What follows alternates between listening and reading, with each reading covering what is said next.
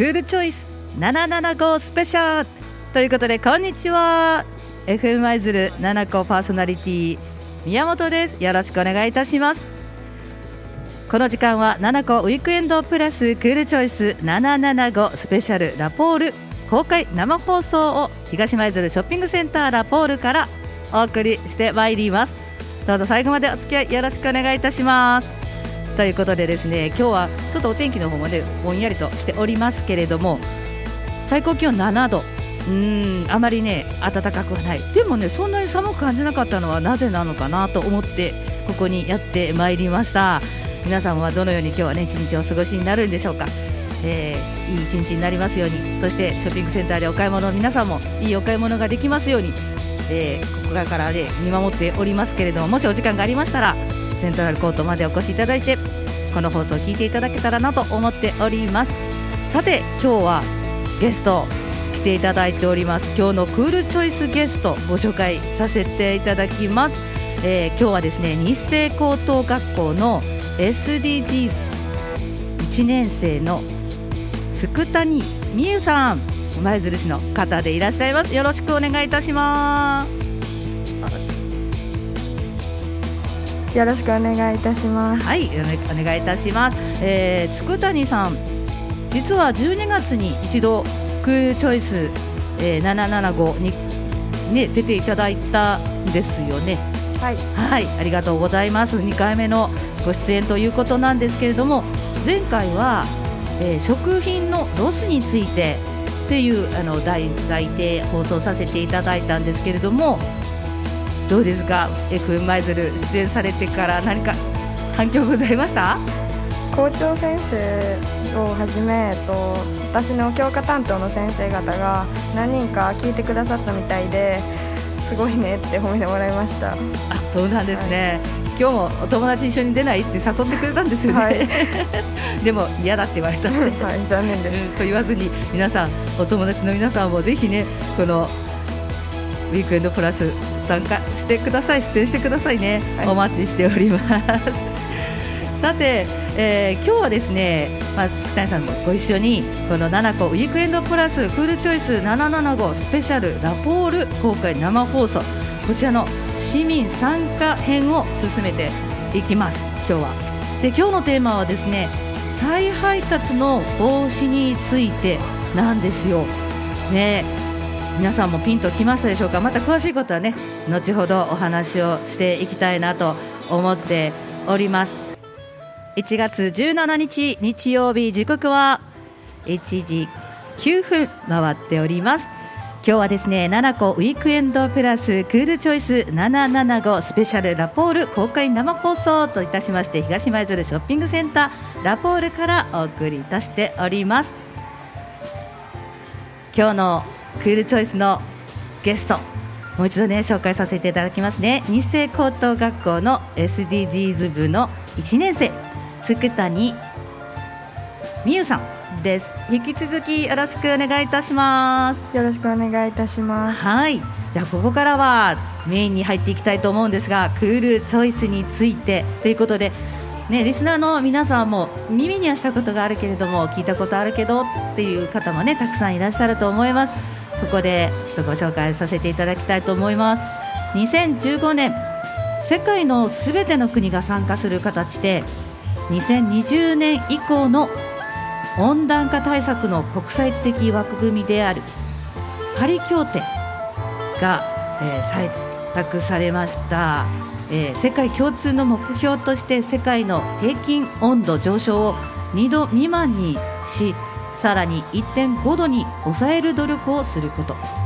そして今世紀後半に温室効果ガスの排出を実際 実, 実質ゼロにすることが打ち出されました。そしてクールチョイス、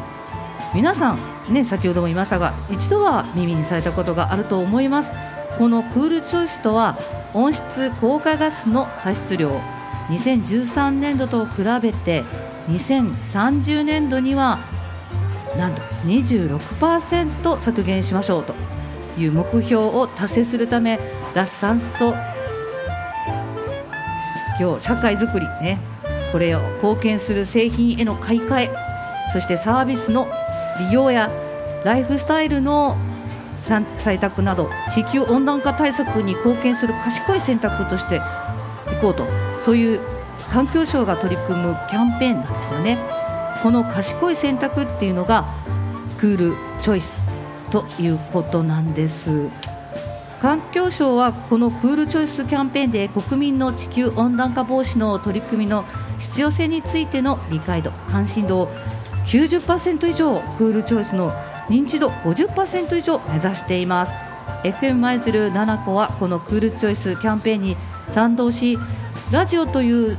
地域に密着した発信力を生かして地域の皆さんの地球温暖化に対する関心を高め、地球温暖化対策に貢献する賢い選択クールチョイスに関する情報を発信することで地球温暖化防止に取り組んでいます。この番組は舞鶴市では エフエムななじゅうななてんごメガヘルツ ななこで、インターネットサイマルラジオでは全国でスマートフォンやパソコンからもお聞きいただけます。また エフエム 舞鶴のウェブサイトではこの番組情報やポッドキャストも配信してますので、ぜひチェックしてみてください。よろしくお願いいたします、ね、ということで、えークールチョイス、皆さんはご存知でしたでしょうか、ね、聞いたことあるかなということなんですけれども、まあ、いろんな取り組みがあるんですけれども、今日はその中でも、えー、再配達の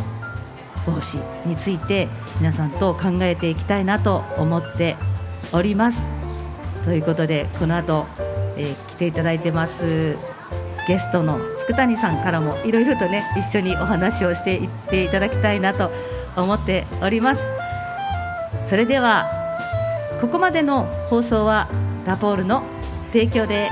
お送りいたしました。コマーシャルに行きたいと思います。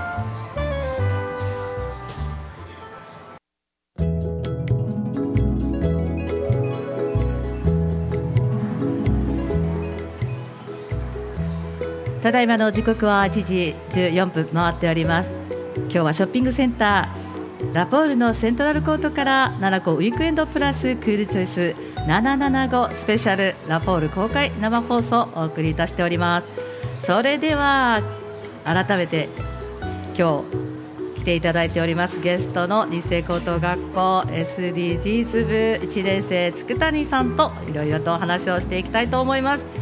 よろしくお願いいたします。よろしくお願いいたします。はい、お待たせいたしました、ね、いっぱいちょっと説明しないといけないことがあったので、やっとやっと皆さんに可愛らしい声を聞いていただけますということで、まずは佃谷さん自身がどういった方なのかなということなのでご紹介いただいてもいいでしょうか。はい、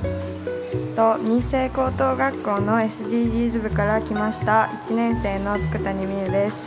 と普段学校では エスディージーズ 部と吹奏楽部を兼部していて、普段から部活動に勤しんでいます。はい、ありがとうございます。で、今ね エスディージーズ 部、私も先ほどからねちょっと言っているんですけど、えな ん, なんなんっていう方もねたくさんいらっしゃると思うので、私はちょこちょことね耳にしてるのでなんとなくは知っているんですけども、ぜひリスナーの皆さんにも教えてあげてもらってもいいですか。はい、と エスディージーズ とはにせんじゅうごねんからにせんさんじゅうねんの間に期間を定めて、持続可能な目標という国際社会共通の目標を世界が立てました。ひゃくろくじゅうきゅうのターゲットとじゅうななの目標を定めて、世界が平和に向けて活動していくことです。舞鶴市は エスディージーズ 未来都市に選定されているので、日生高校では昨年度まではインターアクトクラブという名前で活動していましたが、今年度から エスディージーズ 部という名前に変わって活動しています。はい、ありがとうございます。具体的に言うと何かこういうことのことなんですよみたいなってと国際交流活動と、はい、と舞鶴市をより豊かにするためにボランティアなどをしています。ボランティア、えー、そのボランティアって例えばって聞いても大丈夫？はい、えっと、西舞鶴の地域の方々を対象として、えっと、スマートフォンの使い方講座を開講したりしています。あ、スマートフォンの使い方講座、ありがたいですね。ね、なかなか都市の豊かさとか使い方わからないけどちょっと聞きに行くの恥ずかしい方とかね、たくさんいらっしゃると思うんですけれども、どんな方がご利用されました？と基本的にはご高齢の方々が来られて、とスマートフォンの電源の付け方からまずわからないという方が多かったので、一つ一つ丁寧に説明させてもらいました。なるほど。えー、今回ね、あのいろいろとこの エスディージーズ についてもちょっと私も知っておきたいなと思うことがたくさんあるんですけれども、まずこれまで実際にやってきた活動っていうのがどんなふうなことをクラブ活動としてはされてきたんですか？はい、えっと、舞鶴市とのホストタウンであるウズベキスタンというところの日本語学級というものがあるんですね、はい、とそこの名前がのりこ学級というんですけど、はい、そこののりこ学級で実際に学ばれているウズベキスタンの方々と日本語でお互いの文化を共有するために Zoom でオンラインでよく話したりしています。えー、オンラインで、はい、えー、どんなか、どんなことをお話しするんだろう。はい、えー、とこれまでにやってきたことはと日本の料理とか服装などその生活習慣について教えたら、と民族衣装やその食事、その現地の方にしかわからないようなことを丁寧に日本語で説明してもらいました。えー、日本語で、はい、あ、すごい。どれぐらい習得されてるんですか？ある程度お話通じてペラペラに喋られる方もいれば片言の方もいられて、私たちが英語を勉強するのと同じような感じでした。なるほど。え、その逆にウズベキスタンの言葉って教えてもらったりしないですか？いや、日本語教室なので基本的には日本語メインになってます。そりゃそうですよね、はい、うん、私もあの日本語を外国の人に教えるっていうボランティアをね、やってやってないまだやり始めかけたこのちょっとコロナの関係でね、あのちょっと先進んでないんですけど、あのやっぱり、えー、通じるからといってその英語を話したりとか、その人の国の言葉をこっちがね喋っちゃうといけないっていうのをね教えられました。そういえばごめんなさいね、うん、はい、でそれ以外にも引き上げ記念館などは、はい、とこれは今年度から始める活動になるんですけど、えー、と語り部っていうものがあるじゃないですか、はいはい、あの語り部の養成講座に参加してこれから語り部をしていこうという活動です。えっと、今年度から、あ、前年度もありました。あの英語でと外国から来られた方々へ引き上げ人の歴史について英語で説明するための英語版も始まります。へえ、すごい。海外から来る方へのそのサービスというかね、はい、えー、そういうこともやっているんですね、はい、そうか。だからこれから先にもっとこういうこともやってみたいなとか、あの実際にこういうことをやっていこうかななんて思ってることとかもあったりします？と私は国際交流活動がすごくしたいという願望が強いので、うん、と今だからこそオンラインもいろいろ活用できる時代になったので、さまざまな国の方々と英語なり日本語なりいろいろ学べることが多いので交流していきたいなと思ってます。なるほど。もうそれも、ね、年齢問わずいろんな国の方々とこう、はいね、接するって本当すごくいいことだと思いますね。あの今現在はこうやってね、あの実際には会えないじゃないですか、新型コロナウイルスの、ね、せいでね。でもそうじゃなくて行かなくても来なくても今はネットっていう、ね、素晴らしいものがあるので、その辺なんかもうまく利用して交流をされているんですか？はい、なんかこんなご時世だからこそ、うん、オンライン留学というものがあって、はい、実際にオンライン Zoom をつないで、えっと、その現地に行ったような気分になりながら現地の風土や歴史などいろいろ学んだりする活動もたまにしてます。へー、オンライン留学、めちゃめちゃ興味津々ですね。今ほら子どもたちもね留学したくてもなかなか行けないし、もちろん大人も旅行もね外の国に行くことが今できないので、なんか逆にそうやってオンラインでいろんなものをこう経験できるっていうのはすごく面白いですし、どこへでも行けますので、はい、逆に言ったら昔でいうあのドラえもんのどこでもドアみたいな、本当にそうですね、ねえ、はい、すごい。今どのぐらいの国の方とつながったりとかしてるんですか？とまだいっかこくだけなんですけど、うん、ドイツの教授の方々と エスディージーズ について話しているイベントに参加しました。あ、もちろん日本語じゃないですよね。日本語の通訳の方もおられたんですけど、まあ、ほとんど英語でしたね。あー、すごい。なんかすごい、なんかもっともっと国際的になってるような気がする。あの、はい、この行き来ができている時よりももっともっとなんか身近に海外がすぐそこにあるような感じがしますね。お、そうか。じゃあ他のお友達なんかも逆に言えば違った夢を持ってたりとかするお友達とかいます？とクラスのお友達なんですけど、うん、その韓国に留学したいって言っていて、えー、今ではあのハロートークというアプリ、ああいう海外の方々とそのつながって連絡を取ることができるようなアプリが発展しているので、友達はそういうアプリで実際に韓国人の方々と話したりして、韓国行きたいって言ってて、クラスのお友達はみんなグローバルな夢を持っています。なるほど。それぞれね、個々にいろんな夢を持ってらっしゃるんですよね、はい。すごい、なんかすごい学生に戻りたい気分でね、いいだな。私たちが学生の頃なんて本当に海外にまず行くっていうこと自体が、えー、とんでもないみたいな、ね、感じだったので、もう本当羨ましい限りだなと思っているので、いっぱいいろんなことを、ね、経験して、これからもたくさん勉強して役に立つ、世の中に、ね、役に立つことに進んでやっていってもらいたいなと思いますが、はい、はい、じゃあちょっとね前後しちゃったんだけど、まあ、今日清高等学校通っていらっしゃるいちねんせい、はい、なんでこの学校行こうと思って決めたんですか？はい、えー、と私が通っているコースは普通科特進コースといって、と国際交流がすごく充実しているコースなので、えー、とコロナウイルスでちょっと延期にはなってしまったんですけど、いちねんせいの冬にカナダに短期留学することが必修になっていたので、はい、カナダに行きたかったので来ました。なるほど、はい。カナダに行くことになってたの？はい、なってました。あ、そっか。なんかじゅうにがつに予定されていて、うん、さんがつに延期になって、うん、でも次は来年度にしようみたいなことになって、実現するといいですね、はい、ねえ、そうか。ということで、ね、今ちょうど受験シーズンで、はい、えー、どこの学校にしようか今悩んでたらダメかで、まあ、来年度かなに学校を決めようかなと思っていらっしゃる方もぜひね、夢を持ってこういうことができるよっていうのをちょっとアピールしてみてくださいよ。はい、日清高校は、えっと、看護科ならその看護師になるための第一歩を踏めることができるし、特進コースなら自分のやりたいことを、本当に少人数クラスなので先生のサポートも充実していて、 iPad を活用した授業をしているので、えっと、最先端な勉強もできるので、部活動も充実しているので、皆さんどうかご入学してください学校のコマーシャルしていただいたけど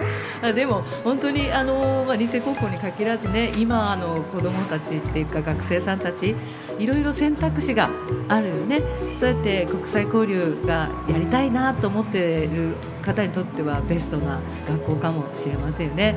でまたそれ以外にもスポーツがやりたい方やいろんなことをトライしたい方はそれぞれにね、いろんな学校を選んでいくと思うんですけども、私もちょっとねあの英語を教えるっていう、ね、仕事を普段してるので、あのそういった国際交流とかその海外を、ね、に目を向けてるっていうことはとっても興味があるし、私があとじゅうねん若かったら本当にもう一度もう一度ってまだ 今, 今でもねすごく好奇心があって、どこでも行きたいしやりたいしいろいろ思ってるんですけども、なので今こうやって恵まれている子どもたちまだまだ若いので、いっぱいいろんなことをやってほしいなって思いますね。頑張ります、うん、頑張ってね、はい、うん、また今度お会いした時にいちねんごとかあの留学が現実になった時にまたその様子なんかも教えてほしいな、はいね、ぜひ聞かせてください、はい。ということで、えー、たくさんねお話を伺ってきたんですけども、それ以外にも エスディージーズ について、えー、何かこうこれは言っときたいなと思うことってあります？舞鶴市が エスディージーズ 未来都市に選定されたと先ほども言ったんですけど、うん、これは本当にすごいことで、全国本当にいろんな都市がある中で本当数少ない都市しかいただけない称号なんですよ、はい。と豊かな田舎暮らしをしていける舞鶴を作っていくために選定されたので、やっぱ私たち舞鶴市民なので、舞鶴市が発展するために自分たちにできることは多いと思うので、みんなで舞鶴をより良くしていきましょう。あ、素晴らしい、ありがとうございます。すごい素敵なメッセージをいただきました。ありがとうございます。さあ、それではここで、えー、リクエスト曲ね、いただいてるんですよ。福谷さん、えー、コールしていただいてもいいですか？どなたの何の曲？ゆうりさんのドライフラワー。はい、じゃあお聴きいただきましょう。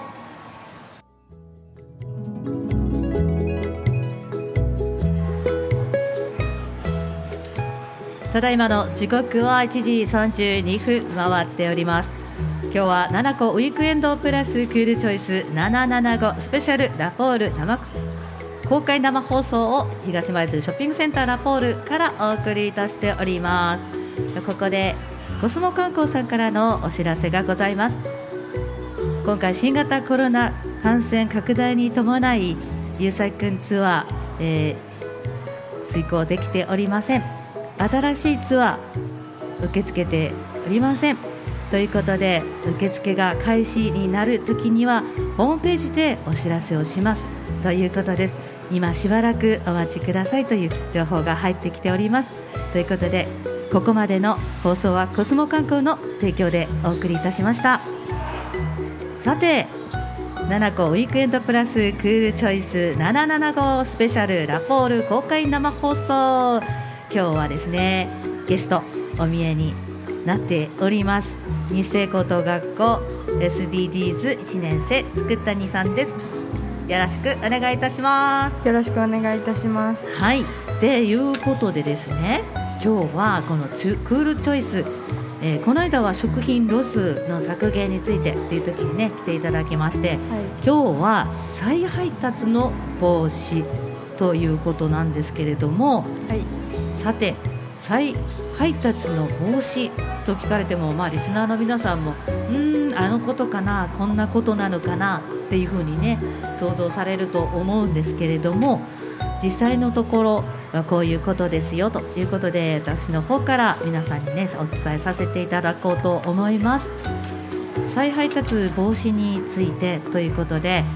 え今や生活に欠かせない便利な宅配サービスでも再配達の増加が大変大きな社会問題になっていることをご存知でしょうか。なんと配達される荷物の約にわりは再配達によるものだそうです。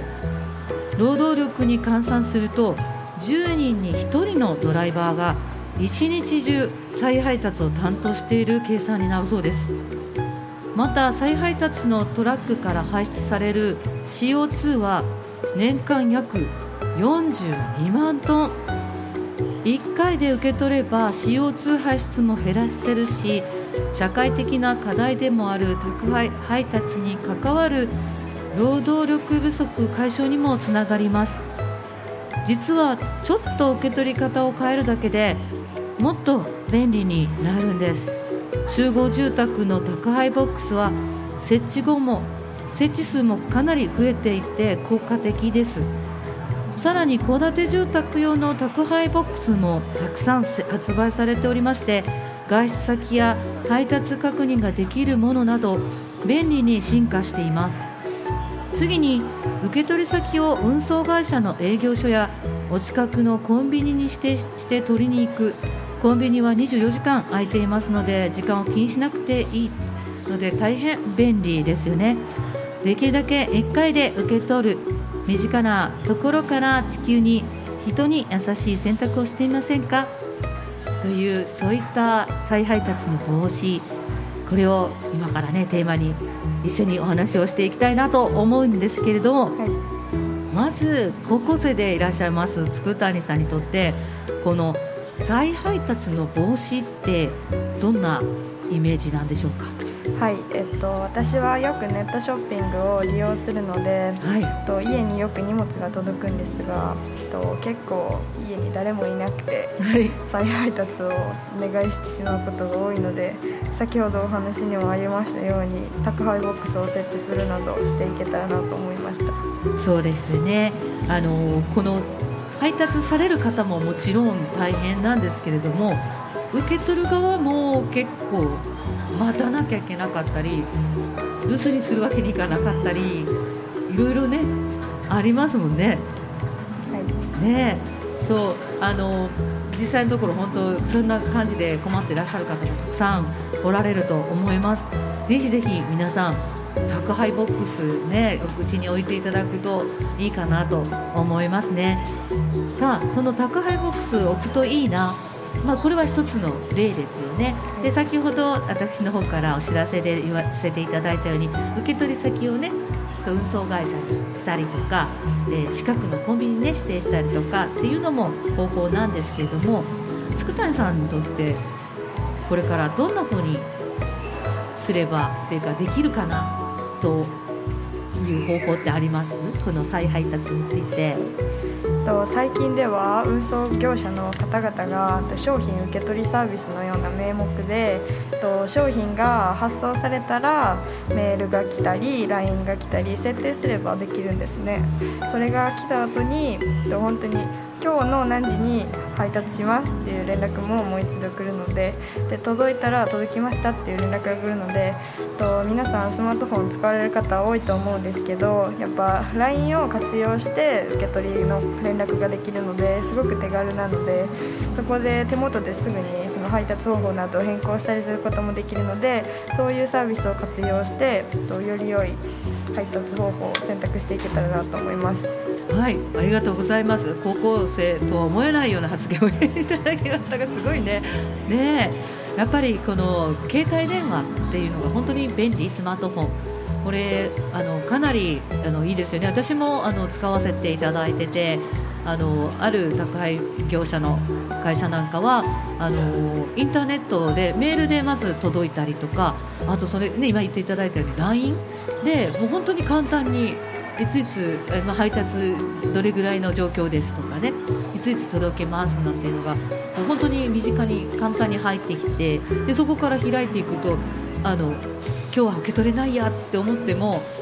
じゃあ営業所取りに行きますとか、明日に変更できますかとか、もう手軽にできるんですよね。ねえ、なのでまだあのスマートフォンは持ってるけどそんな登録してないわっておっしゃる方、ぜひ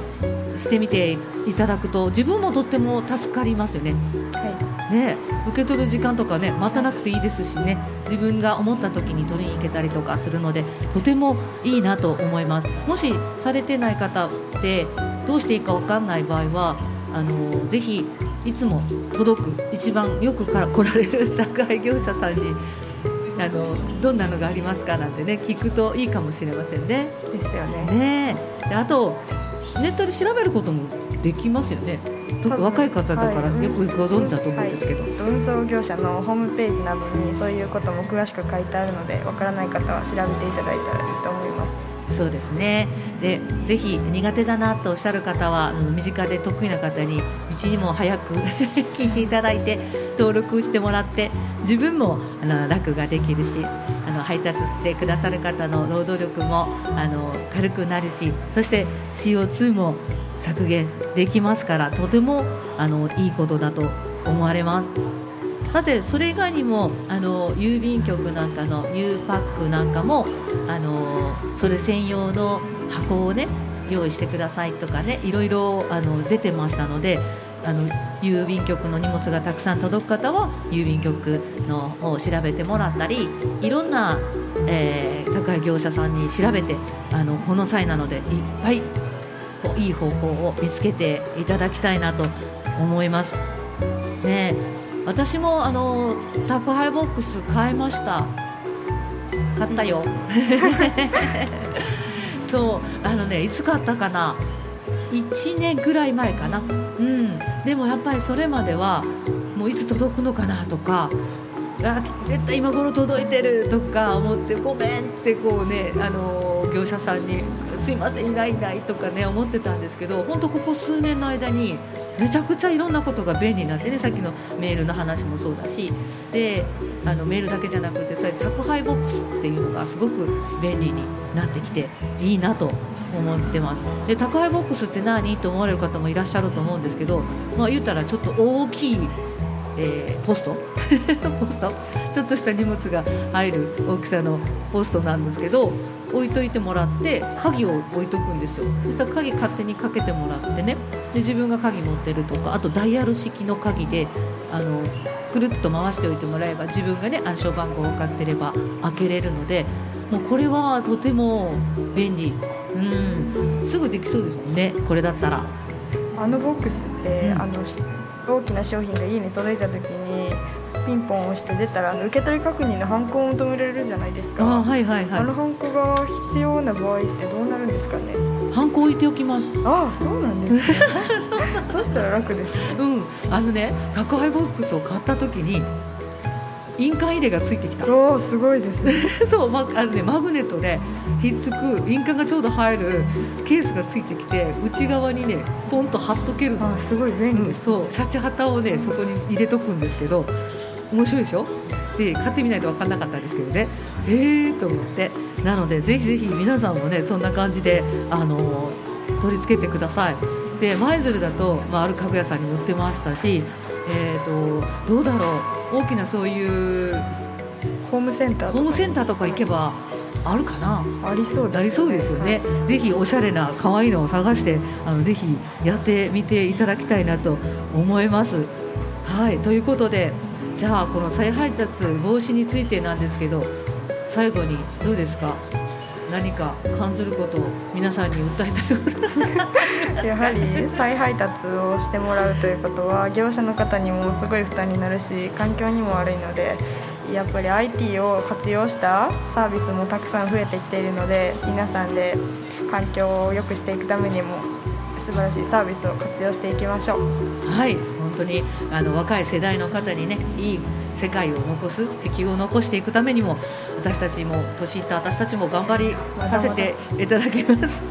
はい、ということでここでいっきょくお届けいたします。次の曲はこの曲です。